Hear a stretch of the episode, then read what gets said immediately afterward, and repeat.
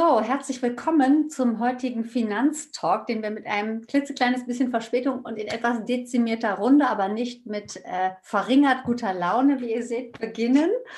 Ähm, daher ein ganz herzliches Willkommen und bevor wir loslegen, möchte ich euch natürlich nochmal meine wunderbaren Mitstreiter vorstellen.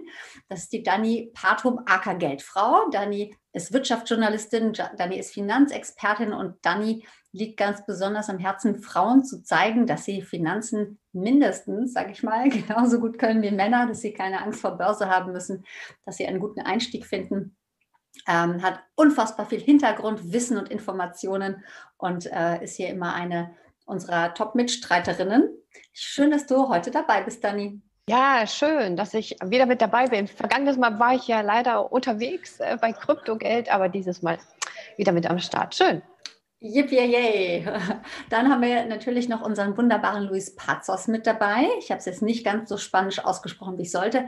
Von nur Bares ist Wahres, der sich vor allem mit dem Thema der Hochdividendenwerte befasst und ähm, ja mit verschiedenen Finanzinstrumenten dafür sorgt, dass ihm ständig und kontinuierlich Dividenden in sein Depot flattern und er quasi als Einkommensinvestor sein Depot damit aufbaut. Ich freue mich auch riesig, dass du auch als, ich glaube, du warst noch nie nicht dabei, als ganz, ganz treuer Finanztalk-Experte heute wieder mit dabei bist. Herzlich willkommen, lieber Luis. Ja, die Freude ist wie immer ganz meinerseits. Schönen guten Abend. Yippie! Und heute, normalerweise haben wir noch die Annette Weiß und den Vincent Willkommen mit dabei, aber die sind heute beide ähm, leider nicht verfügbar, leider nicht äh, mit Internet gesegnet und greifbar. Deswegen machen wir das jetzt in dieser Runde. Und heute wollen wir uns ein bisschen über verschiedene Banken unterhalten und einfach mal ein bisschen darüber fachsimpeln, welche Banken geeignet sind, wenn man an der Börse starten will, wo vielleicht das Interface benutzerfreundlich ist oder was es überhaupt auch für Kriterien gibt, die man anlegen sollte, wenn man darüber nachdenkt, eine Depotbank zu öffnen. Ich merke gerade, dass meine Ohrringe hier immer. Hört ihr mein Klackern der Ohrringe? Soll ich die lieber rausmachen oder hört ihr das gar nicht? Sieht gut aus und hört sich auch gut an. Alles in hm, Ordnung. Danke. Das klackert also nur bei mir. Ja, was meint ihr, Dani Luis? Was, was sind für euch, wenn jemand sagt, okay, ähm, irgendwie, ich bin mit meiner Bank aus welchem Grund auch immer nicht mehr so richtig zufrieden. Ich hätte gerne eine neue Bank, vor allem auch mit dem Ziel, ein Depot zu öffnen, anzufangen, mich in die Welt der Wertpapiere zu begeben. Was sind vielleicht zuerst mal die Kriterien, die ihr anlegen würdet, um zu einer Entscheidung zu kommen, ob es die richtige, die richtige Bank ist oder nicht? Ja, Ladies first. Oder soll ich anfangen? Nee, ich würde sagen ähm, Gentleman first heute. Gentleman first, ja. Ich würde das Thema tatsächlich so ein bisschen übergeordneter setzen, denn ich muss mir ja erst Gedanken machen über das, was ich möchte. Und im Prinzip steht die Wahl der Depotbank ganz am Ende nämlich erst dann, wenn ich auch eine Vorstellung habe, was für ein Produktspektrum ich überhaupt handeln möchte. Und ähm, um noch eine Ebene höher zu gehen, ich würde die Frage der Bank ja auch einbetten in den äh, gesamten Kontext Kontenmodell letztendlich. Ja, das kann ganz einfach sein für, ich sage jetzt mal wirklich Standardarbeitnehmer, der ganz wenig mit seiner Geldanlage zu tun haben möchte. Ja, der hat eben sein Girokonto mit angeflanschtem Tagesgeld vielleicht noch und seine Depotbank. Ja, aber ähm, schon wenn ich dann selbstständig bin, dann kann ich das natürlich ähm, ausfächern, das Ganze, ja, ähm, in, in Rücklagenkonten, in äh, ja, mehrere Zahlungskonten bis hin natürlich, ähm, und das praktiziere ich ja auch selber für verschiedene Zwecke dann verschiedene Konten. Und da können wir sicherlich auch nochmal dann drauf eingehen. Ich bin auch ein großer Verfechter davon, unterschiedliche Strategien auf unterschiedlichen Depots laufen zu lassen. Also Zusammenfassung, erst einbetten in den gesamten, das gesamte Kontenmodell, ja, also quasi wirklich in meine äh, äh Geldströme, wie ich die eben äh, plane und äh, dann in der nächsten Ebene, was will ich handeln, was ist meine Strategie und daraus dann abgeleitet, was benötige ich für eine Infrastruktur und Logistik und wo bekomme ich diese dann zu einem möglichst guten Preis-Leistungs-Verhältnis. Also ein ganz klares und deutliches, es kommt drauf an. Immer in der Juristerei und BWL, ja. Wie, wie, gehst du vor, wenn du überlegst, welche Bank spannend ist? Ja, ich, ich gehe im Grunde genauso ran. Äh, das klingt, so, das klingt ein bisschen kompliziert, wie das Louis gesagt hat, aber es ist nicht so kompliziert. Ich erlebe das immer in, den, in meinen Kursen, also ist jetzt keine Kritik an Louis, aber ich erlebe das immer in meinen Kursen auch, dass sich viele Frauen, aber wahrscheinlich auch Männer wirklich schwer tun, sich eine Bank rauszusuchen und dann äh, ein Depot. Viele hängen irgendwie bei der Sparkasse rum oder bei einer Vereinsbank, ne, Name it, oder Sparda-Bank und das schon, weil ihre Eltern auch dort waren. Also das ist wirklich mhm. so der Klassiker oder bei der Deutschen Bank, ne, da war ich schon immer, weil meine Eltern da waren. Und ähm, ich gehe auch so ran. Ich gucke zuerst genau, was ist denn so insgesamt mein Leben? Was brauche ich da für Konten? Und dann, wenn ich in die Geldanlage gehe, für welches Ziel mache ich eigentlich meinen Vermögensaufbau? Und dann ähm, fange ich auch an, genau das auszuwählen. Wenn ich in ETF, wenn meine Strategie ist, ich investiere hauptsächlich breit und in Aktien-ETFs zum Beispiel, dann ähm, brauche ich im Zweifel ein anderes Depot bei einer anderen Bank, als wenn ich sage, ich will jetzt in ganz bestimmte Einzelwerte, Aktien investieren, die vielleicht auch noch in einer bestimmten Währung gehandelt werden im Ausland, da brauche ich natürlich ein anderes Depot. Oder wenn ich quasi, ich sage mal, vor allen Dingen auf eine Immobilie spare, äh, brauche ich vielleicht auch eine andere Bank. Gerade jetzt vor dem, vor dem ähm, vor den neuen Zeichen der Strafzinsen oder Verwahrentgelter. Also bei mir ist es auch so. Zuerst gucken, wie ist mein Leben, wie ist die Kontenstruktur und dann, was ist das Ziel des Vermögensaufbaus und dann fange ich mir an, die Bank rauszusuchen und das Depot. Und ähm, genauso wie auch äh, Luis gesagt hat, du kannst zwei Banken haben, drei Banken haben. Ähm, wichtig ist, dass du weißt, was du von diesen Banken willst und auch das Depot. Was willst du von diesem Depot? Und du kannst ja auch mehrere Depots haben. Du musst ja nicht nur eins, du kannst ja zwei oder drei haben. Ne? Ähm, mhm. also das ist schon so der Weg. Weil ich okay. jetzt aber auch dann irgendwo begrenzen, also irgendwo dann beim zwölften Depot, dann ist auch irgendwo, irgendwo gut. Ne? Also, ja, aber das machen wir nicht. nee, manche ja, gibt es ja, die sammeln ja so Konten. Ach so, aber nee. ich würde das schon äh, allein um der effizienten Führung willen und Organisation willen, ja, also ganz, also ich habe zum Beispiel für mich wirklich ganz klar abgegrenzt ähm, über vier Depotbanken äh, wo aber wirklich äh, auf jeder Depotbank was eine ganz bestimmte, klar abgegrenzte Strategie und ja. dann passt das auch wirklich genau zu der jeweiligen Depotbank. Ist bei mir auch so. Ich habe mein Hauptvermögensdepot, ähm, dann habe ich ein bisschen ein Spieldepot und ähm, dann habe ich noch ein anderes Depot, da laufen so ein paar verschiedene andere Sachen drauf, aber das Hauptdepot ist ja Vermögensaufbau. Bei mir sind es drei. Ich habe drei. Wie viel hast du? Vier hast du gesagt, ne? Genau, vier. Luis? Ja, vier. vier. Ich habe drei. Hm, ich habe nur zwei. Ja, aber immerhin. Eva, damit sind wir in der Zeit hier. Also ich habe noch zwei Kryptodepots, aber jetzt im ja, klassischen Wertpapierbereich sind es zwei. aber ich ja. habe auch ein Einzelaktien- und ein ETF-Depot mit unterschiedlichen Strategien, mit unterschiedlichen Ansätzen. Und äh, meint ihr denn, es gelingt uns vielleicht zu klassifizieren, was so die drei größten ähm, Ziele sind, wo man sagt, okay, Typ 1, dein Ziel ist es jetzt, äh, langfristigen Vermögensaufbau zu machen. Oder dein Ziel ist es, Einkommensinvestor zu sein. Oder dein Ziel ist es, möglichst äh, spekulativ, Trading, rein, raus, was auch immer zu betreiben. Und dann zu sagen, okay, was, was wäre für diesen Typus denn das Herangehen, um dann zu gucken, und welche Banken kommen denn vielleicht in Frage? Oder wie, wie können wir es weiter aufdröseln, damit unsere Zuschauer möglichst viel konkreten Mehrwert für sich rausholen können? Ja, ich denke, wenn wir wirklich typisierte ähm, Anlagestrategien uns einfach mal anschauen und wenn wir so wirklich beim ja, ähm, Brot und Butter, bei der Brot- und Butteranlage mal beginnen, ja, ganz klassisch. Ähm, ich möchte mich um meine Anlage möglichst wenig kümmern. Ich möchte wenig damit zu tun haben. Es soll alles automatisiert sein, auch das ganze Thema Steuern. Es soll möglichst günstig sein.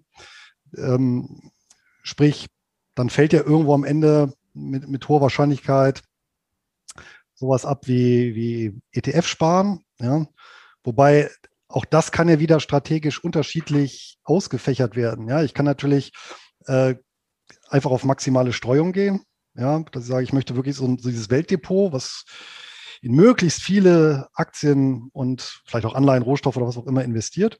Ich kann aber auch hier natürlich einkommensorientiert vorgehen, indem ich sage, naja, ich suche mir wirklich ETFs, die eine Dividendenstrategie äh, verfolgen. Äh, Habe ich ja beispielsweise auch mal Muster, also als Muster aufgebaut. Äh, ich kann aber auch beispielsweise sagen, ähm, ich möchte spekulativ davor oder spekulativer vorgehen, zum Beispiel, indem ich in bestimmte Branchen investiere, ja, so Stichwort Wasserstoff, Cannabis und ähm, keine Ahnung, sonst noch gibt. Also das ist ja alles möglich. Aber ähm, das, wenn das, sofern das durch klassische europäische ETFs abgedeckt wird, wäre mein Favorit da ganz klar einer der Neo-Broker, die sogenannten Neo-Broker. Also äh, für die, die jetzt äh, mit dem Begriff nichts anfangen können, das sind sehr, sehr preisgünstige Broker mit im Prinzip einem abgespeckten, also es sind vollwertige Broker, auch mit vollwertiger Sicherheit, allerdings eben mit einem abgespeckten Angebot. Dadurch können die alle Prozesse automatisieren, dadurch sind die extrem günstig. Ich selber beispielsweise bin da bei Trade Republic, ähm, seit, die, seit die ihr Angebot haben. Und da kosten Sparpläne dann zum Beispiel eben 0 Euro. Ja, und äh, eine normale Börsenorder eben 1 Euro. Aber ich habe eben ein eingeschränktes Anlagespektrum und ich muss dann eben, und das ist eben sowieso generell ein wichtiger Punkt, ja, im Zweifel immer auf die Seite des Brokers und gucken, was bietet der an oder bietet der das an, was ich suche? Sonst habe ich da äh, den, den, den Anmeldeprozess, habe dann ein Depot, aber kann nicht das handeln, was ich möchte. Und die Enttäuschung ist dann groß. Also das vorher prüfen, ansonsten diese Neobroker, also ich habe selbst getestet, bei Trade Republic. Ist in zehn Minuten eröffnet das Depot, einen Tag später ist es freigeschaltet äh, zum Handel, Geld kann ich zwischenzeitlich überweisen. Und das ist wirklich, und das Faszinierende finde ich, weil wir auch vorhin vom, vom, von der Handhabbarkeit gesprochen haben, das haben die also wirklich extrem clever umgesetzt. Ich kenne keine andere Plattform wie jetzt Neobroker, also konkret Trade Republic, die so benutzerfreundlich ist. Was man natürlich mit da, dabei hängt, dass, oder daran hängt, dass es eben ein abgespecktes, standardisiertes Angebot ist. Ne? Mhm. Hast du dir Scalable Capital mal angeguckt? Das ist ja auch so ein Smart Broker, der ja, die kam ja danach und äh, da muss ich sagen, also ich brauche ja nicht noch einen zweiten davon. Ja, also äh, ich weiß, waren ja viele im Anfang des Jahres ein bisschen am Wanken, äh, weil, und da muss man natürlich auch schon sagen, das äh, hat natürlich ordentlich Karma-Punkte und vermutlich auch Kunden gekostet. Ähm, ich glaube, Daniel, das hat es ja auch äh, suffisant kommentiert, weil die einfach mal gesagt haben, ja, bestimmte Aktien darfst du eben nicht mehr kaufen. Hm. Sowas wie GameStop. Wir erinnern uns hm. ganz dunkel, da war hm. irgendwas, diese dieser hochgejazte Titel. Und dann haben die mal von heute auf morgen äh, gesagt, nee, äh, ab jetzt nicht mehr handelbar. Ich glaube, verkaufen durftest du noch, aber nicht mehr kaufen. Und das ist natürlich, muss ich schon sagen, sehr peinlich für einen Broker, der angetreten ist mit dem Anspruchprinzip Wertpapierhandel für jedermann. Und das ist auch vertragsrechtlich äußerst bedenklich, meines Erachtens. Äh, weiß nicht, ob die sich da was eingefangen haben, aber für mich war das jetzt unterm Strich haben für mich dann, ich, ich bin ja da nicht so spekulativ unterwegs. Und deswegen habe ich gesagt, unterm Strich ist mir persönlich das egal. Ich habe da wirklich so ein Einkommensanspardepot, eben auch für diejenigen äh, äh, Leser und Hörer bei mir, die ja halt starten wollen. Ja, so ein Blitzdepot, was ich mir da aufbauen kann, sowohl mit Einzelwerten als auch mit ETFs. Und das geht da eben wunderbar und kostenlos in der Sparplanvariante. Und das ist dann unterm Strich in Ordnung. Was vielleicht auch noch wichtig ist zu sagen, das ist keine Web-App, die du am Computer machen kannst. Ne? Ich glaube, sie wollten das nachziehen, weil doch einige User, wie wir Alten, sowas wollten. Ja, aber das ist vor allem als Handy-Broker-App konzipiert, ne? wo du sehr schnell, sehr einfach über dein Handy kaufen und verkaufen kannst. Ja, also unabhängig davon, ja. dass ich jetzt hier keine alten sehe. Aber äh, das stimmt. Trade Republic gibt es bis heute ausschließlich als App. Finde ich aber jetzt persönlich auch nicht schlimm. Also ich meine, technisch ist es ja letztendlich auch völlig irrelevant, ja, weil ich habe irgendwo ein äh, Rechenzentrum mit den entsprechenden äh, Daten, die aufgesetzt sind, äh, also Datenbanken, die hinterlegt sind, äh, und da greift nun irgendwo so ein Frontend drauf und äh, schaufelt dann die Daten auf dem Bildschirm, ja, und ob das jetzt am PC ist oder ähm, am, am, am, weiß ich nicht, am Tablet oder Smartphone. Pff, ja. Also gerade bei denen finde ich es relativ egal, in Anführungsstrichen, einfach aufgrund der Tatsache, weil die so gut bedienbar sind und ähm, ja, selbst mit äh, schwächer werdender Nahsehkraft ähm, ist das alles gut erkennbar und gut bedienbar. Ja, ich bin nicht, ich bin nicht so ein Fan von äh, Geldgeschäfte am Handy machen, ähm, weil du dann vielleicht auch verleitet wirst, im Café einfach mal sowas zu kaufen. Äh, und ähm, wenn man in öffentlichen Netzen unterwegs ist, ist die Daten, die Datenverbindung ja nicht mehr sicher. Und äh, dann kann, wenn du nebenan jemanden hast, der sich auskennt, tatsächlich in deine Verbindung reinhacken. Wäre ich extrem vorsichtig, weil das ist keine Raketenwissenschaft, sowas zu machen, sich tatsächlich in eine bestehende Verbindung reinzuhacken. Und ähm, deswegen sage ich immer, mach deine Bankgeschäfte am Computer, am Laptop, zu Hause in deinem gesicherten Netz ähm, und nimm dir dafür auch Zeit. Und ich finde, wenn du das am, am Smartphone machst, ähm, das ist für mich so ein bisschen so nebenbei. Das ist so, so nicht so fast, was ist so Fast Food mäßig, ne? so Fast Investing. Und ich bin mir nicht so sicher, ob das dann das kann man zum Spielen machen oder wenn du dich schon auskennst, so wie Louis, ja. Aber wenn du anfängst, finde ich, ist das der falsche Weg. Ähm, da würde ich tatsächlich das webbasiert machen und ähm, deshalb wäre es auch gut, wenn Sie das nachziehen würden, weil es dann einfach noch ein Tacken, finde ich, seriöser ist und du dann einfach dich auch nochmal übersichtlicher bewegen kannst, äh, als nur auf der App, wo da dann alles doch recht begrenzt ist, ne? auch an Infos. Wo ich mir schon auch vorstellen kann, dass es dass das vielleicht auch ähm, Zugangshürden minimiert, wenn man sagt, das ja. ist so einfach, dass ich das eben neben dem Kaffee machen kann. Und klar, gerade bei größeren Volumina ist das schön, wenn man jetzt nicht sagt, oh, ein Erbe von der Oma weggezockt, aus Versehen, während des Kaffees. Na, aber ja, statt der Aktie wenn, die Option schaffen, gekauft, ja, ist klar. Nein, aber. Genau, Leerverkauf, ähm, geschortet.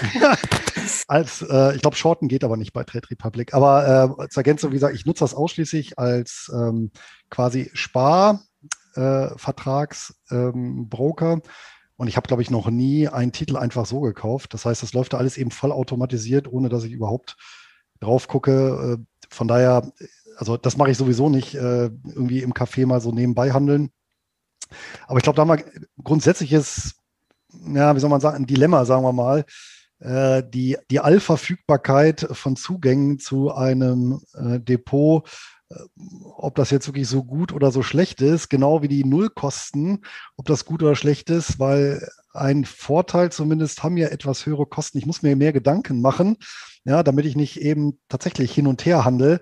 Und wenn ich eben Nullkosten habe, dann habe ich diese Hürde nicht mehr.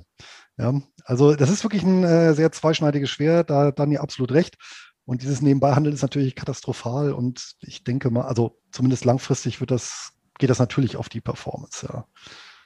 Ich wollte noch mal ähm, zur Eingangsfrage ähm, Luis äh, ergänzen, ähm, von wegen das Ziel. Ne? Wie investieren wir dann gemäß, also welche Bank wählen wir uns beim Ziel? Ich mache das tatsächlich ähm, vor allen Dingen darüber, ist das mein Hauptvermögensaufbau? Depot, soll es das sein? Oder mein Spieldepot oder irgendwie so ein Spezialdepot. Aber wenn ich so den Haupt, äh, mein, mein Hauptvermögen aufbauen möchte, ähm, gucke ich mir eben danach dann an. Also ein Depot für den Vermögensaufbau komplett. So, und danach gucke ich, ähm, was will ich denn eigentlich handeln? Zuerst gucke ich sowieso, wo sitzt denn diese Bank, mit der ich zusammenarbeiten möchte. Ne? Das ist für mich total wesentlich. Deutschland oder Europa, also da, wo ich tatsächlich auch stofflich hinfahren kann und im Grunde denen auf die Füße treten könnte, wenn es denn sein müsste. Das ist immer so meins. Ich will die verklagen können, ich will mein Recht einklagen können äh, und das am besten in meiner Muttersprache oder vielleicht in Englisch, aber ich will das na, ich will das, ähm, will das selber machen können oder einen Anwalt beauftragen können ähm, und dann natürlich in der Einlagensicherung sein. So, das ist mal das Erste. Und dann, was will ich handeln? Wie oft will ich es handeln? Ne? Und dann, dann bin ich auch dann bei Luis. Ähm, das ist aber dann für mich der nächste Schritt. Und dann fange ich an zu gucken, wenn ich was Bestimmtes handeln möchte, ähm, kriege ich das dann bei bestimmten Banken? Bei welchen Banken kriege ich das? Und so gucke ich dann weiter, um die richtige Bank zu finden. Na? Aber zuerst dann eben, was will ich handeln? Wie oft will ich es handeln? Wenn ich nur einmal eine Summe anlegen will, sind mir die Kosten fast egal. Aber wenn ich regelmäßig anlegen will, bestimmte äh, Aktien oder auch ETF-Anteile oder Optionen, da muss ich genau gucken, was ich dafür für Kosten habe, ne? welche Gebühren dafür fällig werden. Ähm, da muss ich ganz anders hingucken. Bei Optionen, das ist allgemein bei Derivaten, geht es ja, ja, nicht ganz. Ähm, aber spätestens dann, wenn ich ähm, wirklich klassische Termingeschäfte mache, also Optionen und Futures, dann muss ich sowieso von vornherein unterscheiden, zu welcher Bank oder welchem Broker ich gehe, weil die meisten Broker ja keine Anbindung an die entsprechenden Terminbörsen haben. Ja, also die, die, zum Beispiel eine Trade Republic und auch, ich vermute jetzt mal, die meisten Sparkassen ähm, und ja, äh, auch viele Direktbanken haben gar keinen Zugang zu diesen Terminbörsen. Und wenn es, wenn die den nicht haben, kann ich eben keine Option handeln. Ja, und hier ist auch nochmal, kann man nicht oft genug sagen, weil es halt auch oft verwechselt wird, äh, nicht die Option, Klammer auf, rechtlich eine Bankschuldverschreibung, Schrägstrich Zertifikat, Klammer zu, und eine Option, ja, das ist ein klassisches Termingeschäft, ist halt hier streng zu unterscheiden und die wirklich klassischen Optionen und Futures beispielsweise, da muss ich mir schon eine spezialisierte Bank aussuchen, die das eben auch anbietet. Also da geht es schon rein überhaupt äh, um die Anbindung, also wirklich um die äh, Tatsache, dass das verfügbar ist, das Instrument an sich. Optionen sind ja jetzt quasi schon relativ weit fortgeschritten, aber das ist genau das, was er gesagt hat. Wir überlegen erstmal, was will ich überhaupt und wofür will ich das? Ja, und ähm, Dani hat davon gesprochen, du hast davon auch gesprochen, es gibt quasi vielleicht ein Depot, wo so die Grundlagen Vermögensaufbaustrategie ist. Vermögensaufbau impliziert ja im Grunde nicht, ich komme hier mit äh, dem Geld aus meinem Hausverkauf um die Ecke und packe das da einmal rein, sondern es baut sich sukzessive vielleicht auch nicht nur über den Wert dieses einmal eingezahlten Geldes, sondern auch über regelmäßige Zuzahlungen ein sich steigernder Wert auf. Ja, und das wäre, äh, Luis, in deinem Fall sowas wie Trade Republic nach wie vor. Da kannst du deinen Dauerauftrag zur Überweisung reinmachen, damit das quasi immer zugezahlt wird. Easy vom Handy zu bedienen, vielleicht auch irgendwann mal webbasiert zu bedienen. Ist extrem kostengünstig. Wir haben gerade schon Vor- und Nachteile gesagt. Es kann dazu verleiten, es gibt den schönen Spruch hin und her, macht Taschen leer, äh, zu kaufen und zu verkaufen. Ja, das ist ja eben das Kritische. Ähm, Jetzt eher eben nicht. Wenn ich mh. nämlich, äh, wobei gut, bei ja, Trade ja. Republic kostet noch ein Euro. Es gibt auch andere Broker, wie zum Beispiel eToro, da kostet, da kostet halt null, tatsächlich null der Handel. Und da habe ich natürlich schon, also da habe ich das Hin und Her selber macht, nicht die Taschen leer, aber ich habe dann eine, eine Inkonsistenz meiner Anlageentscheidungen und mit 9, zu 99,9 Prozent kostet das auf lange Sicht massiv Performance. Denn ähm, also je mehr man sich eigentlich so mit dieser Materie, Anlagestrategien und Langfristentwicklung ähm, vertraut macht, kommt es vermutlich äh, ja noch nicht mal so sehr drauf an, äh, welche Strategie genau ich verfolge, zumindest von so Standardstrategien, ja, als vielmehr diese einmal aufzusetzen und noch durchzuhalten. Ja, und ähm, der, der viele Wechsel, ja, das ist äh, das, was letztendlich äh, die Rendite drückt und nicht umsonst. Ich glaube, bei der Comdirect war es ja mal, der mal untersucht und dann festgestellt, dass tatsächlich die, die Depots der Toten sich am besten entwickeln, weil da eben keine Bewegung mehr ist, ja. Und äh, es gibt ja auch einen äh, Fonds, der ist momentan aufgehangen, ist allerdings ein, ein, ein Investmentfonds, nicht börsengehandelter Investmentfonds, US-amerikanischer Fonds. Der wurde tatsächlich 1935 aufgesetzt, 1935, ähm, und wurde bestückt einmal und seitdem wurde nichts mehr gemacht. Nichts. Der wurde einfach bis heute äh, durchlaufen gelassen. Ja, und äh, Dividendenerträge oder Allgemeinerträge wurden ausgeschüttet. Wenn, klar, hin und wieder ist mal eine Gesellschaft pleite gegangen, eine andere wurde gesplittet. Ich glaube, die haben mit 30 Titeln angefangen, aktuell sind es 25. Und er hat halt auch eben eine, eine Bomben-Performance. Ich meine, mehr bei und hold geht ja eigentlich gar nicht. Ja, und ja, ähm, aber letztendlich ja, das Problem ist halt wirklich, äh, und insbesondere dann, wenn ich dieses, was in der Literatur genannt wird, dieses Performance-Chasing mache, also wenn ich mir dann irgendwie sage, gucke, hm, was ist denn nicht so gut gelaufen, naja, äh, äh, äh, verkaufe ich? Und dann gucke ich mir, was jetzt zuletzt gut gelaufen ist und steige ich da ein, äh, insbesondere jetzt halt so Modethemen, ja, das ist ja so der Klassiker. Wenn ich natürlich von einem Modethema zum anderen springe, dann habe ich eben das große oder die große Herausforderung, dass Modethema ja per Definition ja äh, eben etwas ist, was gehypt ist und wo die Kurse eben in Relation ähm, ja, zu den betriebswirtschaftlichen Daten relativ hoch sind. Sonst wäre es eben keine Modeaktie oder kein Modethema. Ne? Und das kostet dann auf lange Sicht. Mhm. Was würdest du, Dani, was würdest du denn sagen zu, ähm, oder was, was, was für Banken hast du denn im Sinne, wenn jetzt jemand sagt, alles klar, das hört sich spannend an, aber mir geht so wie Dani, ich mag eigentlich lieber am Laptop sitzen und loslegen.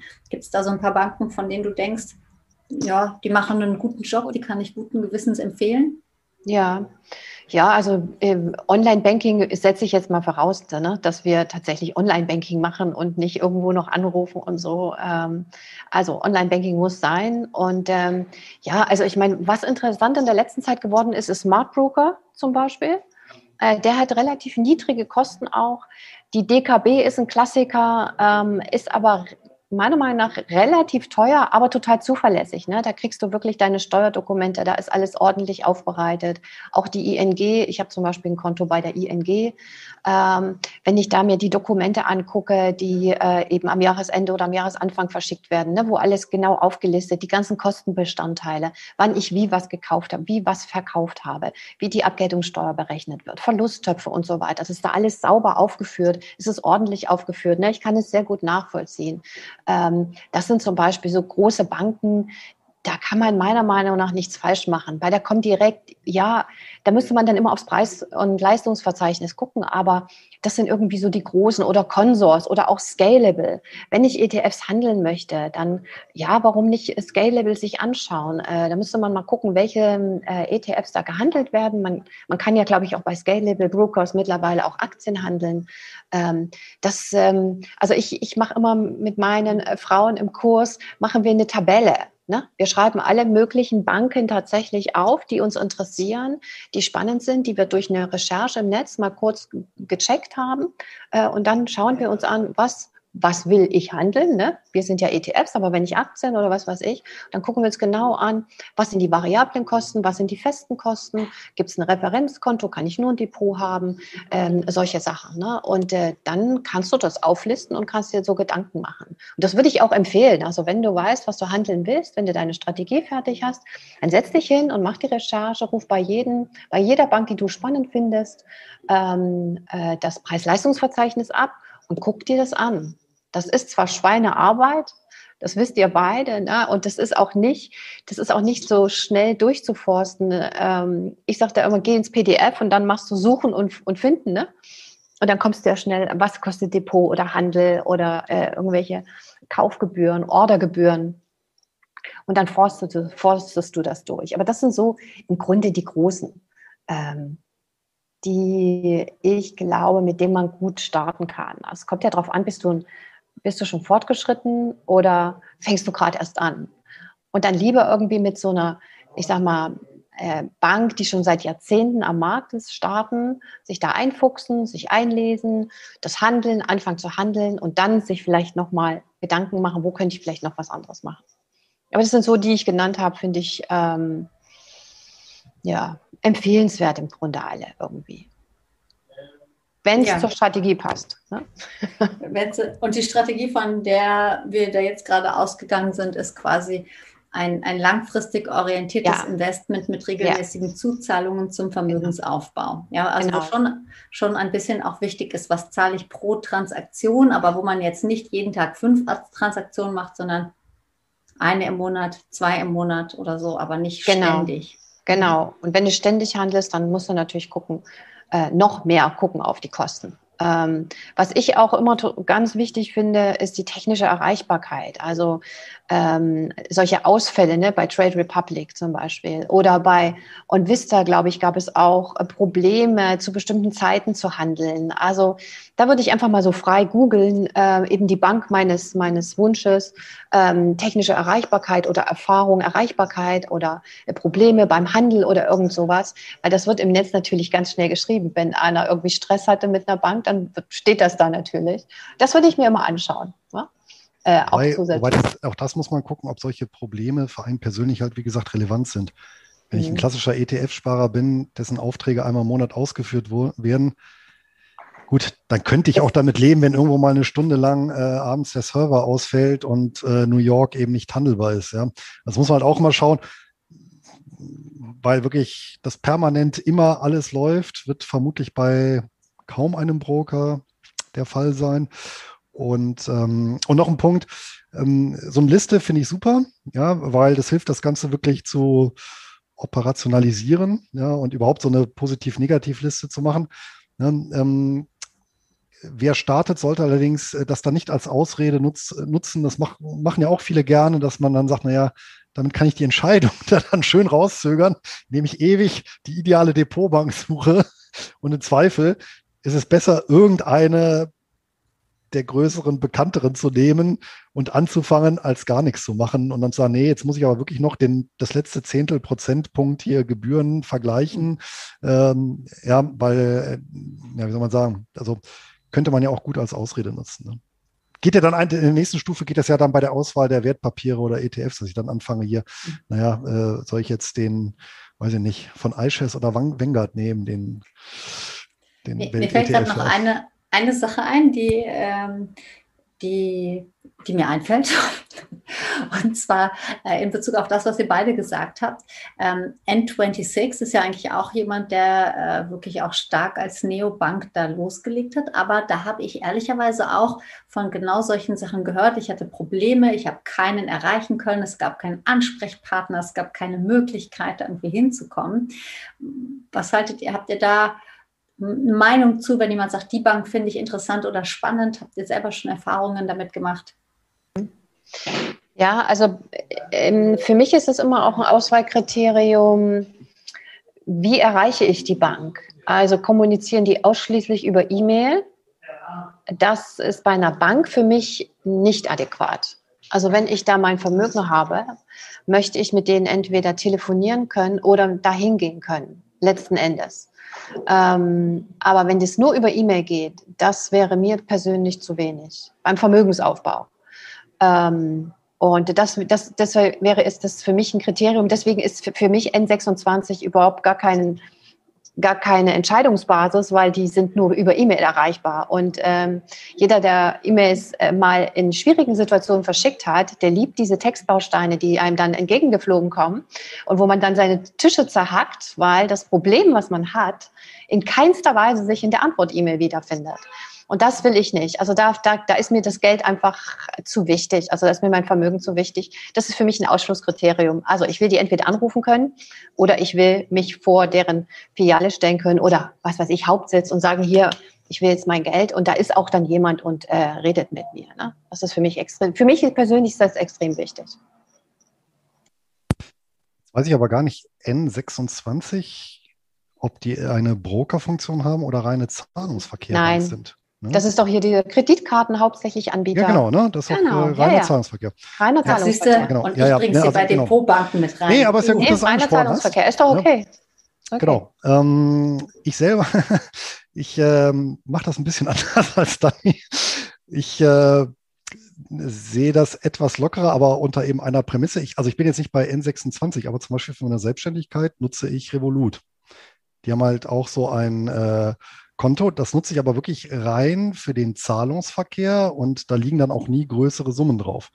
Ja, weil das ja eben auch äh, weitestgehend automatisiert ist, Eingänge, die dort reinkommen. Und da sind wir eben beim Kontenmodell, die werden eben sowieso gesplittet. Ja, die Hälfte geht auf Rücklagenkonto automatisch dann und ähm, ja, die andere Hälfte bleibt dann höchstens ein paar Tage da, bis sich das ansammelt und dann irgendwo äh, auf ein Girokonto oder auf ein Depotkonto wandert. Ja, und im Prinzip als reiner Durchlauferhitzer finde ich das eigentlich super, auch, wenn's, auch wenn das tatsächlich auch eine reine App-Bank ist und tatsächlich keine Filiale und noch nicht mal per E-Mail erreichbar, sondern ausschließlich über die App kann ich dort äh, meine äh, Beschwerden oder sonst was loswerden. Ich habe die jetzt, boah, weiß ich nicht, also Jahre schon, hatte jetzt bisher aber keinerlei Schwierigkeiten und keinen Bedarf. Ja.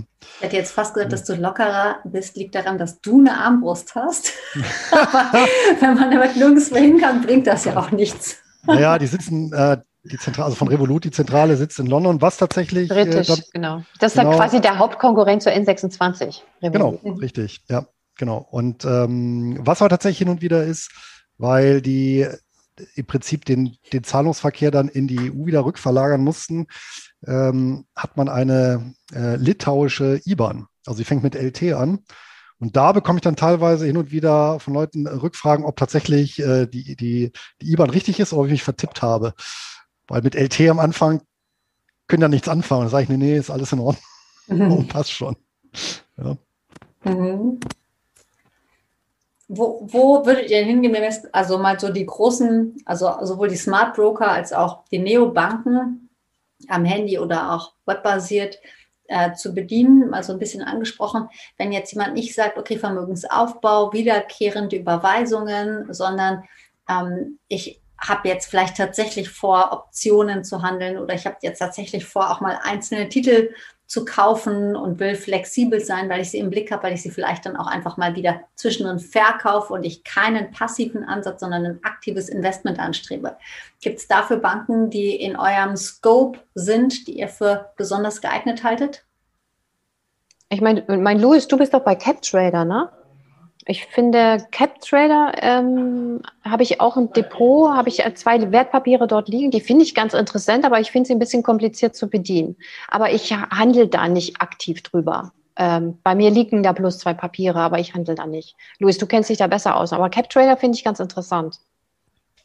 Ja, der Punkt ist, sobald wir, sagen wir mal, heimatliche Gefilde verlassen und ähm, eine Nicht-Standard-Order platzieren wollen, also wenn es sehr international wird, und das war ja bei mir schon Anfang, Anfang der 2000er Jahre, also vor 20 Jahren der Fall. Ähm, dann komme ich natürlich äh, auch bei den Neo-Brokern an die Grenzen und zwar mehrer Hinsicht. Das eine ist, bestimmte Börsen sind überhaupt nicht angebunden. Ja? Das heißt also beispielsweise nicht, also bei Comdirect zum Beispiel weiß ich jetzt nicht, aber äh, bei, äh, weiß ich, bei, bei Trade Republic, äh, zum Beispiel Singapur, ist nur, oder sind, wenn überhaupt, da nur ein, zwei Titel handelbar. Ja, das heißt also, ich habe da wirklich schon das Problem, bei manchen äh, Brokern ist die Börse gar nicht angebunden. Ja, gerade so die kleinen, also US funktioniert meistens. Ja, aber wenn ich so die kleineren, so Australien ähm, oder eben Singapur, Hongkong, das sind so Klassiker, Toronto, ja, so Kanada, ähm, da wird's teil, gibt es halt teilweise nicht, weil die sagen, nö, haben wir keinen Vertrag mit dem Wahrheit des Wortes, mit, dem, mit der Börse, kann man nicht handeln. Das nächste oder, es, ist, oder es wird total teuer, ne? Oder es ja, ist ja. eben super teuer.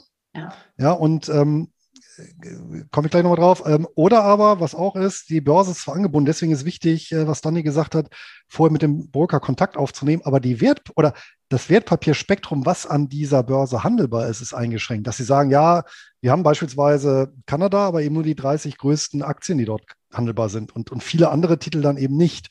Ja? Und äh, die Preisfrage ist halt, genau, das ist ein, ein Schlüsselkriterium. Ähm, und da sind tatsächlich international aufgestellte Broker um mehrere oder beziehungsweise umgekehrt deutsche Broker sind da um teilweise hunderte Prozent teurer als eben international aufgestellte Broker. Ja? Und eben ähm, letztendlich beispielsweise ist eben CapTrader, die ja selber ein sogenannter Reseller sind von Interactive Brokers. Das finde ich eigentlich eine ganz schöne Aufteilung. Interactive Brokers ist ein riesiger oder großer internationaler Broker ja, mit Präsenz in zig Ländern. Ähm, die sind auch eigentlich, wickeln die Aufträge ab für Institutionelle und haben dann gesagt, naja, das Privatkundengeschäft nehmen wir auch noch gerne mit. Allerdings haben wir keine Lust, uns selber drum zu kümmern und das gliedern wir eben aus an so Landesservicegesellschaften, nenne ich sie mal, wie eben beispielsweise ein Cup-Trader, die sich dann um die deutschen Kunden kümmern. Also, ich meine, es kann auch ein, weiß ich nicht, äh, äh ein, ein italienischer Kunde zu Cup-Trader, ja, also geht auch. Äh, aber eben, die haben eben den deutschsprachigen Service, die kümmern sich um die Anmeldung, die kümmern sich eben um die Kundenbetreuung, aber die Lagerung und Handelsplattform, das dann Interactive Brokers. Ja? Und da sind halt die Kosten schon sehr, sehr konkurrenzlos, muss man sagen. Gerade wenn ich eben an die internationalen Börsen gehe, zum Beispiel in den USA, bezahle ich halt einen Cent pro Stück. Ja, also wenn ich 100 äh, Papiere oder wenn ich 1000 Papiere handle, also 1000 Stück, ne, 1000 Aktien, sind es gerade mal 10 Dollar und Minimum sind es eben 2 Dollar. Ja, also da kann ich auch eine kleine Order platzieren, ohne dass ich, ohne, ohne dass mich das viel kostet. Und ich habe den Optionshandel mit dabei, weil die eben auch angebunden sind an die Optionsbörsen.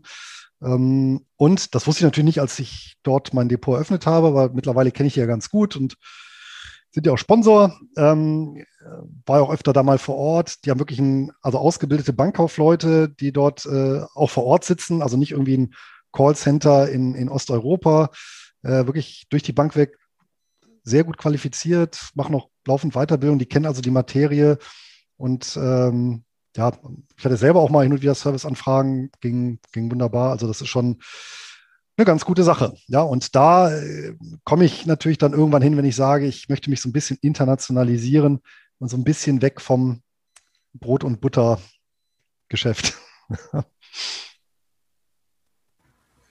Ja, ich glaube, Lynx ist ja im Grunde auch noch relativ ähnlich aufgestellt, ne, wie Cup Genau, genau.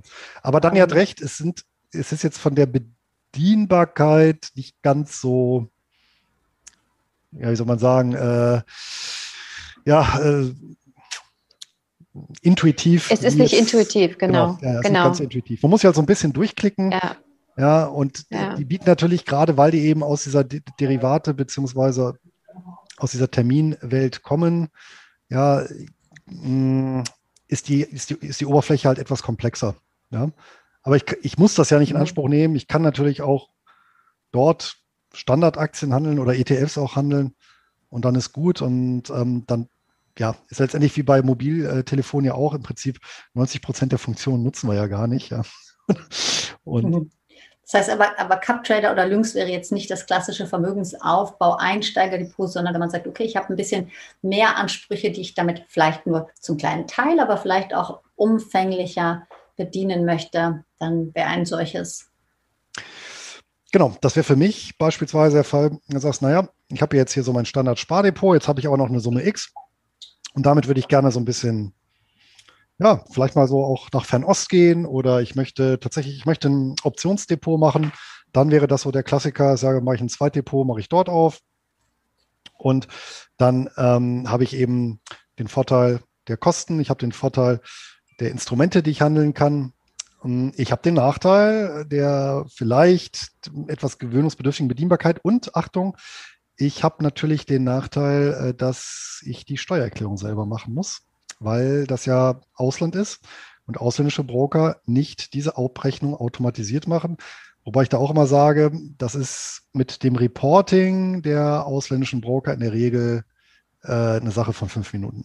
Also das sollte keinen Mhm. Es ist aber in der Tat so, ich würde solche Broker ähm, äh, quasi erst äh, ins Boot nehmen, wenn ich schon mit anderen Sachen gestartet bin. Weil die, die Komplexität ist doch deutlich höher und dann dieses Steuerthema, was, äh, womit sowieso viele auf so ein bisschen Kriegsfuß stehen, ähm, wäre für mich das immer dann wirklich der, der nächste Schritt, äh, wenn ich tatsächlich ein, ich sag mal, eine, einfache, eine einfache Oberfläche habe ähm, und noch keine, ähm, ich meine, niemand fängt an von null auf äh, Optionsschein oder Zertifikat. Zumindest wäre das für mich äh, immer erstmal das Zeichen, sagt, öh, also mach erst mal was anderes und dann, ähm, beziehungsweise nur wenn ich dich im Schlaf wecken kann, du kannst mir das genau erklären, was es ist, okay. Aber ansonsten würde ich eher sagen, hey, fang erst mal mit das andere an und dann geh weiter und dann auch solche etwas komplizierteren ähm, Broker dann sich rauszusuchen. Ja. Das ist auch ein Weg. Ne? Es ist ja immer alles ein Weg. Du fängst vorne an, du fang, fängst möglichst auch einfach an und dann steigerst du dich wie mit allem anderen. Wenn du anfängst zu laufen, drehst du noch keine Pirouetten. Also ich meine, ne, das ist, ist so. Ich habe ich hab auch noch mal eine Frage. Also ich habe auch immer wieder Kunden aus Österreich und der Schweiz. Sie sagen, ist ja toll, was ihr da alles habt, aber was gibt es denn für mich? Wo kann ich denn anfangen, Vermögensaufbau zu machen? Was sind denn so die Depots, bei denen ich loslegen kann? Habt ihr da ein paar heiße Tipps? Republic, meine ich, gibt es auch mittlerweile in Österreich. In der Schweiz glaube ich nicht. In der Schweiz ist der Klassiker halt Swissquote. Ja, es war auch meine erste ausländische Depotbankverbindung 2001 oder 2002. Ich meine 2002. Ähm, ja, weil es in Deutschland eben keine geeignete Bank gab, wo ich die Internationalitäten überhaupt bekommen konnte. Also es war ja noch technisch eine etwas andere Zeit. Und zum Beispiel kanadische Titel habe ich nirgendwo gefunden. Und das war damals, selbst über die Swissquote war es immer noch super teuer. Verhältnis, im Verhältnis zu heute, aber es war immerhin möglich. Ja? Und äh, deswegen bin ich äh, sehr früh äh, bei denen gelandet. Und die haben halt eben den großen Vorteil, muss man halt sagen, nicht EU reguliert. Und dadurch ähm, können auch, also es können auch Kunden äh, dorthin aus Deutschland. Ja, aber der Punkt ist, ähm, die haben äh, eben eine äh, na, das Banklizenz von der Eidgenossenschaft und eben nicht in einem EU-Land, unterliegen somit nicht der EU-Regulierung und somit nicht den Handelseinschränkungen. Das wissen ja viele europäische Kunden gar nicht, ähm, denen die unterliegen. Ist für den Standard, wie gesagt, für den Brot- und Butter, für Brot- und Buttergeschäfte, da merkt man das nicht, aber es gibt eben sehr viele Bereiche und sehr viele Titel, die ich bei Brokern mit, mit Sitz in der EU gar nicht handeln kann, weil die vom System gesperrt sind aufgrund eben besagter Regulierungsvorschriften, die ähm, ja teilweise etwas unglücklich sind, weil sie tatsächlich die Kunden zu ähm, erhöhtem Risiko zwingen dann, weil sie eben bestimmte Sachen nicht handeln können. Aber gut, und äh, das wäre dann eine Ausweichmöglichkeit, eben dann beispielsweise Swissquote. Vorteil ist eben deutschsprachig. Kostenniveau äh, in etwa auf Höhe der Comdirect. Ah, bei Swissquote musst du eine relativ hohe Depotgebühr bezahlen, ne? Also ähm, ja, stimmt, die kommt dazu. Na? Das ist ja mhm. untypisch. Aber äh, ja. ja. wie gesagt, aber dafür sind bei den Handelsgebühren kann man da gerade international ist dann doch wieder ein bisschen günstiger als so manche deutsche Bank. Das ist relativiert sich, aber ich würde jetzt auch nicht mit, weiß ich nicht, mit 5000 Euro unbedingt dahin gehen. Ja, genau. Mit, genau, ne, das genau. ist der Punkt. Genau. Ja. Da brauchst du schon ein bisschen größere Vermögen. Und äh, Schweiz, ist, Schweiz ist echt problematisch, weil die, die, ähm, die Banken langen da richtig hin. Ne? Also die, da kostet das Handeln und der Vermögensaufbau richtig viel Geld. Also für die Schweiz habe ich leider außer Swissquote auch keinen heißen Tipp. Äh, ich bin auch ähm, sehr offen für heiße Tipps für die Schweiz. Und äh, Österreich, ähm, wenn du in Österreich wohnst, kannst du zum Beispiel als Smart Broker, zu Smart Broker gehen. Und ich dachte auch gelesen zu haben, dass du bei der ING ein Konto eröffnen kannst. Also da würde ich bei den Banken ganz gezielt danach suchen. Die schreiben das eigentlich immer überall hin. Ich bin mir eigentlich fast sicher, dass bei, das bei Trade Republic auch geht. Bei der Comdirect bin ich mir nicht sicher oder bei Consors oder DKB. Aber das steht dann eigentlich relativ schnell da bei den, bei den ähm, F&E, äh, nicht, nicht F&E, sondern Frequently Asked Questions. Wie heißt denn das auf Deutsch? Fragen und Antworten. FAQs, genau. Fragen FAQs. Fragen und Antworten. Das steht dann relativ schnell da. Ähm, aber Österreicherinnen haben auf jeden Fall mehr Potenzial, also mehr Möglichkeiten hier in Deutschland bei den deutschen Banken äh, ein Depot und Konto zu eröffnen als die Schweizerinnen.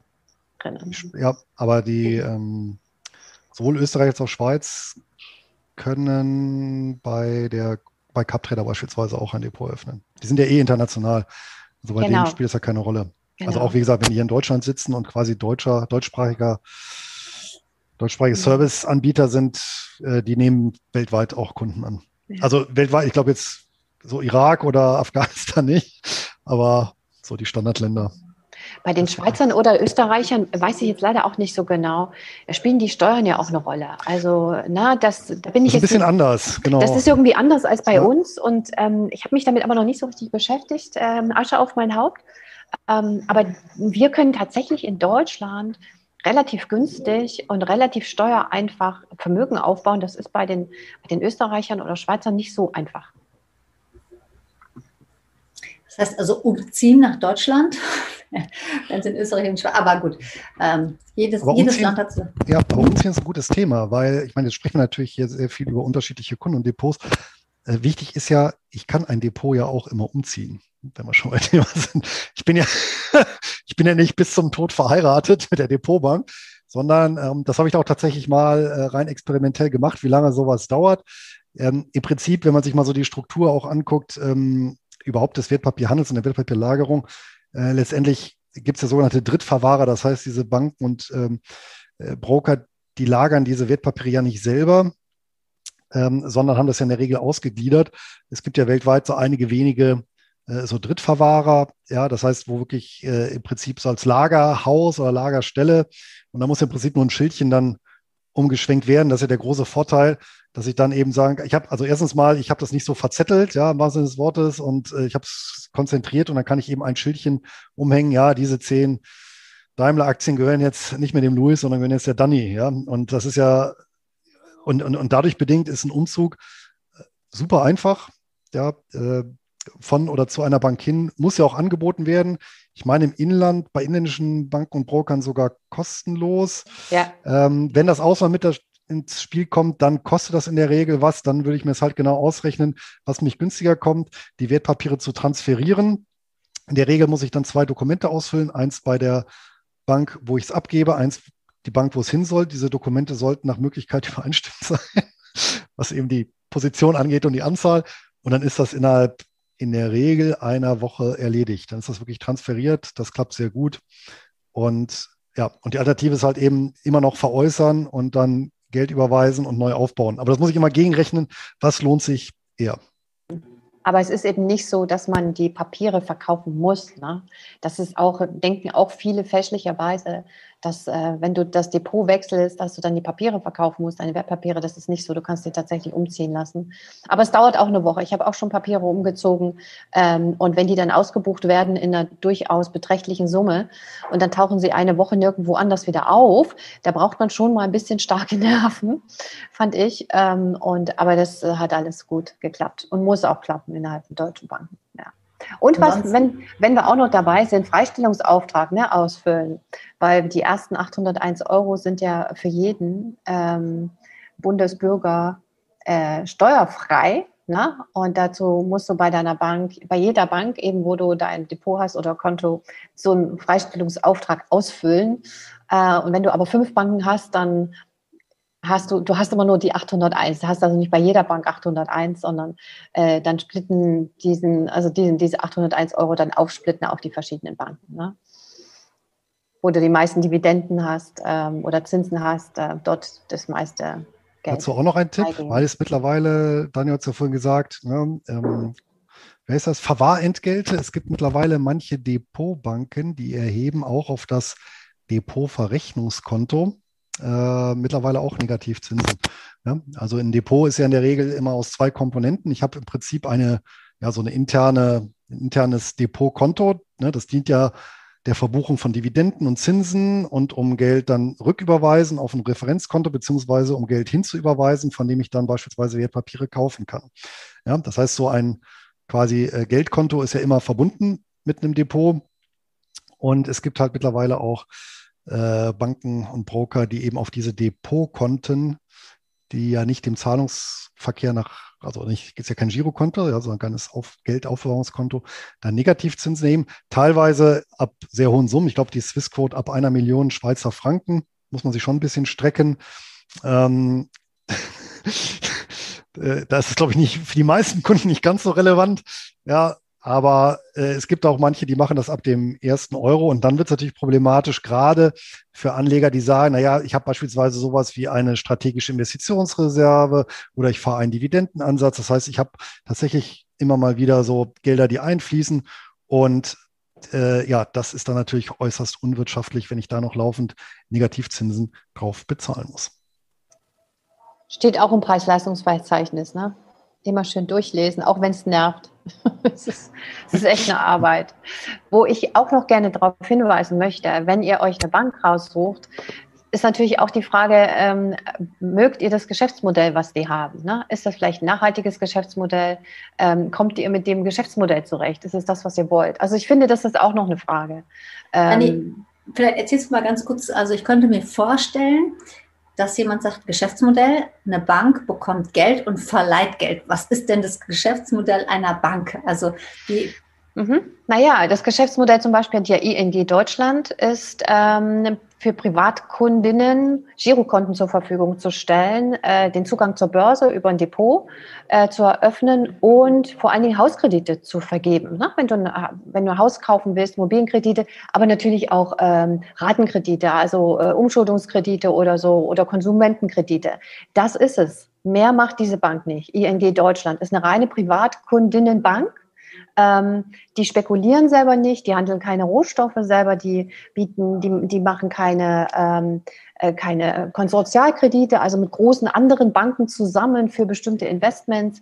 Das machen die alles nicht. Das ist ihr Geschäftsmodell, Privatkundinnen-Geschäftsmodell. So und die Deutsche Bank ist ganz anders. Ne? Die Deutsche Bank macht das ganze, gesamte Potpourri ähm, des Finanzmarktes und äh, gerade die Deutsche Bank ist immer so mein Lieblingsbeispiel. Ich finde, die Deutsche Bank ist eine kriminelle Vereinigung. Die Deutsche Bank ist wirklich in alle Skandale der vergangenen Jahrzehnte federführend verstrickt. Also sei es von Zinsmanipulation, Liebermanipulation, ähm, Finanzierung der Mafia, äh, Spekulationen, Falschbewertungen, Bilanzfälschung, also äh, name it. Ähm, und äh, das ist natürlich die Frage, willst du mit so einer Bank zusammenarbeiten? Willst du dort dein Geld liegen haben, dein, dein, ne? Dein oder Ich habe schon eine Ahnung, wo du kein Depot hast, wo ich du kein Geld liegen hast. Definitiv nicht. Und, äh, mhm. Oder die GLS-Bank, ne, Geben, Leihen, Schenken, die Anthroposophische Bank, wirklich eine der wenigen wirklich nachhaltigen Banken.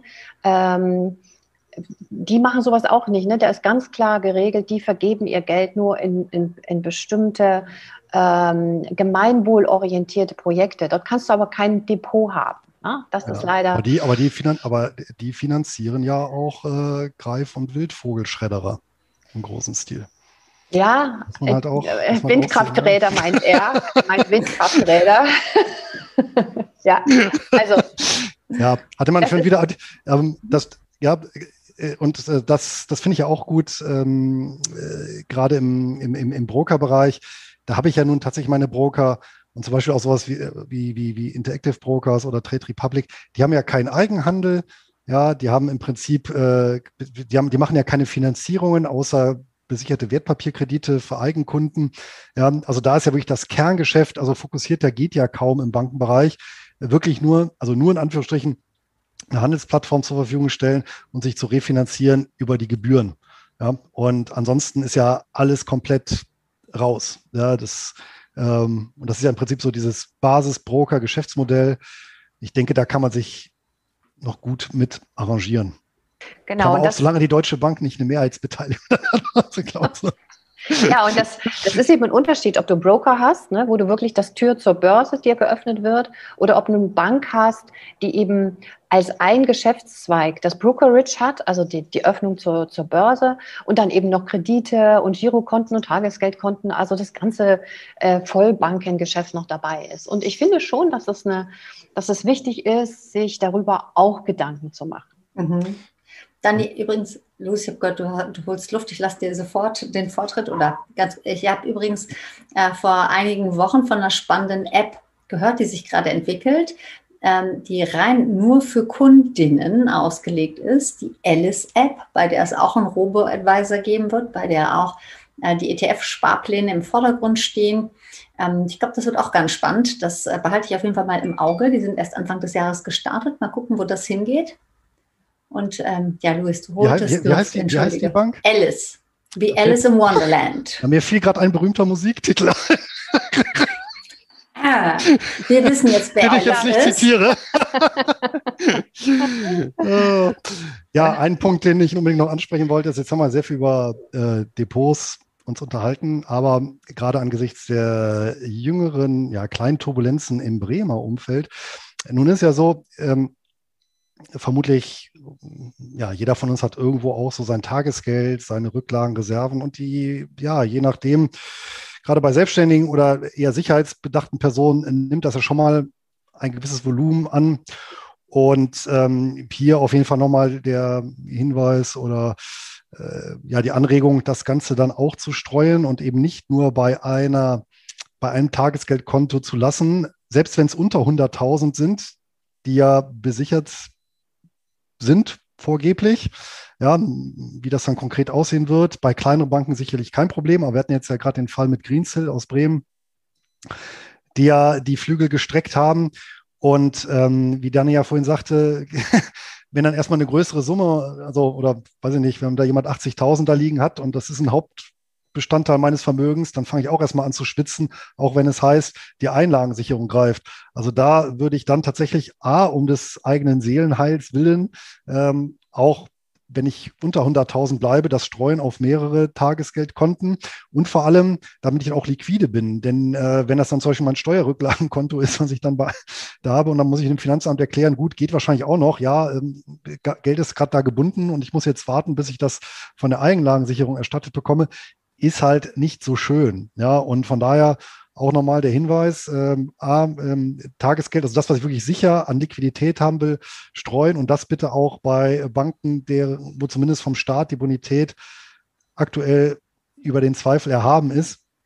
Es gibt ja diese Zinsplattform, die Weltsparner Zinspilot, nutze ich selber auch, aber ich nutze dann wirklich ausschließlich Triple-A-Länder, also so Norwegen, Schweden, ja, oder Deutschland kann man auch nehmen, ähm, aber eben nicht äh, dann äh, wegen 0,1 Prozent mehr äh, hier eine bulgarische oder maltesische Bank. Ja. Ne, zu Bulgarien auch nur der Hinweis, hatten wir auch vor ein paar Jahren. Ähm, trotz Einlagensicherung hat es dann über ein halbes Jahr gedauert und auch nur auf massiven Druck äh, bestimmter EU-Behörden, dass sich Bulgarien dann äh, bei so einer Pleite tatsächlich, wo auch europäische Anleger betroffen waren, äh, ja, dann nötig gesehen hat, äh, die, das Ganze auszugleichen. Die wollten halt einfach nicht. Dann haben wir einfach, nee, machen wir nicht. Ne? Also von hm, daher Augen auf ne, beim äh, Depotkauf oder beim Kontokauf, wollte ich schon sagen. Oder denk an die Hauptingbank, ne? Zur Finanzkrise, ja, ja, ne? Ja, War auch so. Da flossen mhm. dann die Gelder zwar wieder zurück, aber das hat auch, glaube ich, mindestens ein halbes Jahr gedauert. Und auch nur, weil, ich meine, hätte die Bundesregierung seinerzeit gesagt, nö, machen wir nicht, dann wäre es das auch gewesen. Ne? Ich glaube, die sind ja irgendwie in Vorleistung gegangen oder irgendwie sowas. Also das ist dann schon, also vor allem, das, das, ist ja nicht die Aufgabe von Tagesgeld, ne? da die mega Rendite zu erwirtschaften. Mhm. Aber dazu einfach nochmal, du hast es jetzt schon mehrfach gesagt, aber ich wiederhole es nochmal, weil wir die, die, ganze Zeit über Depots geredet haben. Ein Depot ist quasi als Sondervermögen nicht von der Einlagensicherung sowohl erfasst, aber auch nicht davon betroffen, wenn eine Bank mal abschmiert. Deine Tagesgeld Gelder sehr wohl. Das, was du auf deinem Giro, Girokonto hast, das, was du quasi in ständiger griffbereiten Verfügbarkeit hast, das kann zu einem Problem werden, wenn eine Bank die Flatter macht. Äh, und gerade dann, wenn du wirklich über 100.000 Euro hast, ist das, was darüber hinaus ist, häufig dann einfach nicht abgesichert. Und dann verschwindet das in dem schwarzen Schlund. Ja. Aber es geht nicht ums Depot, es geht um die Sichteinlagen, ja. um die liquide verfügbaren Gelder beim Depot ist das anders. Eine kleine juristische Korrektur. Wenn ich Wertpapiere, egal bei welchem Broker liegen habe, meinetwegen auch bei, weiß ich nicht, Comdirect oder wo auch immer, es ist kein Sondereigentum. Das ist falsch. Ich bin zwar der Eigentümer, aber solange ich kein Streifbanddepot habe, was kein Mensch macht, weil es viel zu teuer ist, erwerbe ich ein Miteigentum an dem verwahrten ähm, Wertpapierbestand. Was einfach daran liegt, du musst dir vorstellen, ähm, das ist ja, das sind ja austauschbare Stücke. Ja, ich muss ja nicht die Aktie mhm. mit der mhm. Nummer 4711 der Allianz kaufen, sondern ich kaufe eine Allianz-Aktie. So, und wenn ich dann eine Bank habe wie Comdirect, die eben, sagen wir mal, 50.000 Allianz-Aktien verwahrt für einen Haufen Kunden dann und ich habe eben zehn Stück davon, dann habe ich eben ein Miteigentum von zehn Anteilen an diesen 10.000, die verwahrt werden. Ich habe aber kein Sondereigentum. Sondereigentum wäre, wenn ich tatsächlich Anspruch habe auf diese Aktiennummer 4711 der Allianz. Das kann ich einrichten über die sogenannten Streifbanddepots. Gab es mal früher, ich weiß gar nicht, ob es sie heute überhaupt noch gibt. Ja, dann habe ich Sondereigentum. Wenn genau gesagt wird, dieses eine effektive oder dieses eine Stück gehört der und der Person, dann ja. Aber juristisch ist es Miteigentum.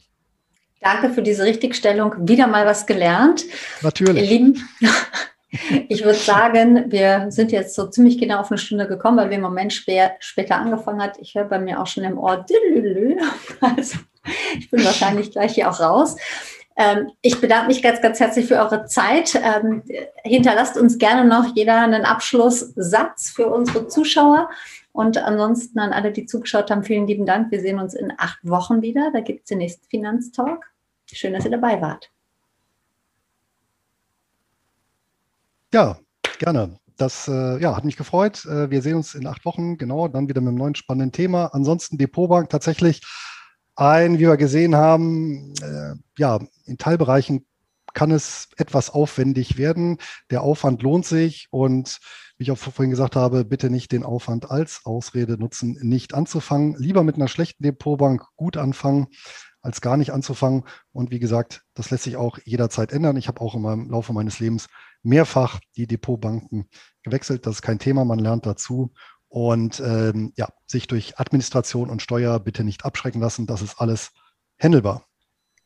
Genau, so ist es. Und ähm, keine Ausreden, genau das ist der Punkt. Ähm, ein bisschen reinfuchsen und dann loslegen. Es ist keine Ehe auf, es ist eine Verbindung auf Zeit. Die könnt ihr jederzeit äh, lösen. Es ist keine Affäre, aber es ist auch keine Heirat. Und ähm, ich sehe das auch so. Einfach mutig ran und losgelegt, anstatt wahnsinnig lange darüber äh, nachgrübeln. Und ähm, ein paar Kriterien haben wir genannt, die abhaken und dann los.